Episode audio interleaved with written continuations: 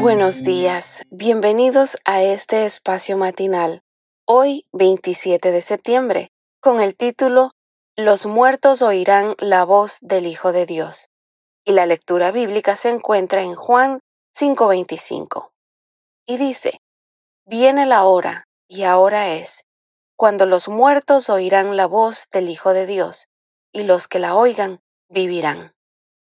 El Valle de los Reyes en Egipto es una de las necrópolis más famosas del mundo.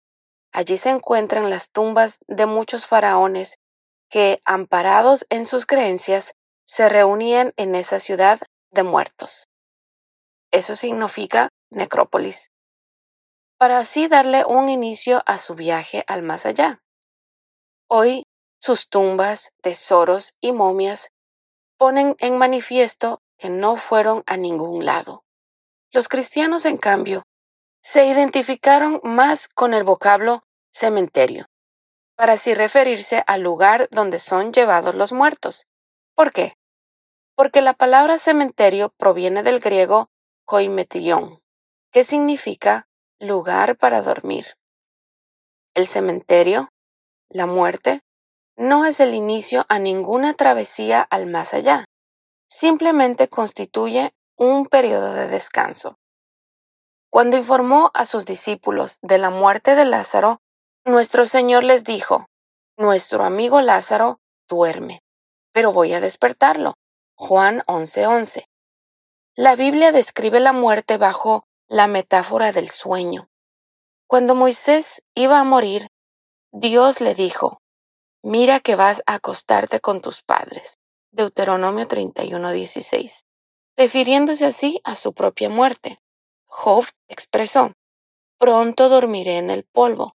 Job 7:21. El salmista exclamó, Mira, respóndeme Jehová, Dios mío, alumbra mis ojos para que no duerma de muerte. Salmos 13:3. Daniel alude al momento cuando resucitarán muchos de los que duermen en el polvo de la tierra como lo vemos como un simple sueño.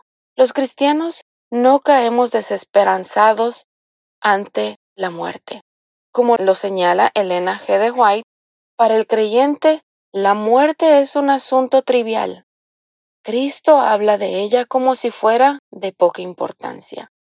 Pero el cristiano, para el cristiano, la muerte es tan solo un sueño, un momento de silencio y tinieblas. Esta es la promesa de la Biblia para nosotros. Dios resucitará con Jesús a los que han muerto en unión con Él. Qué maravillosa promesa que nos llena de aliento. Gracias Señor Jesús. A lo largo de nuestra vida hemos llevado al cementerio, al lugar de los que quedan, a muchos de nuestros familiares, amigos y seres queridos. Y hemos llegado hasta allí sabiendo que muy pronto ellos oirán la voz del Hijo de Dios, y los que oigan serán resucitados y vivirán. Oirán esa voz, ya sea que estén en un necrófato o en un cementerio.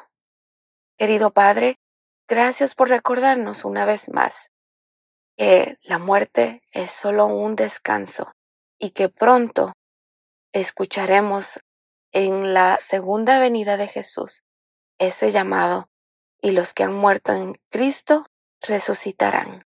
Gracias Señor. Por Jesús. Amén.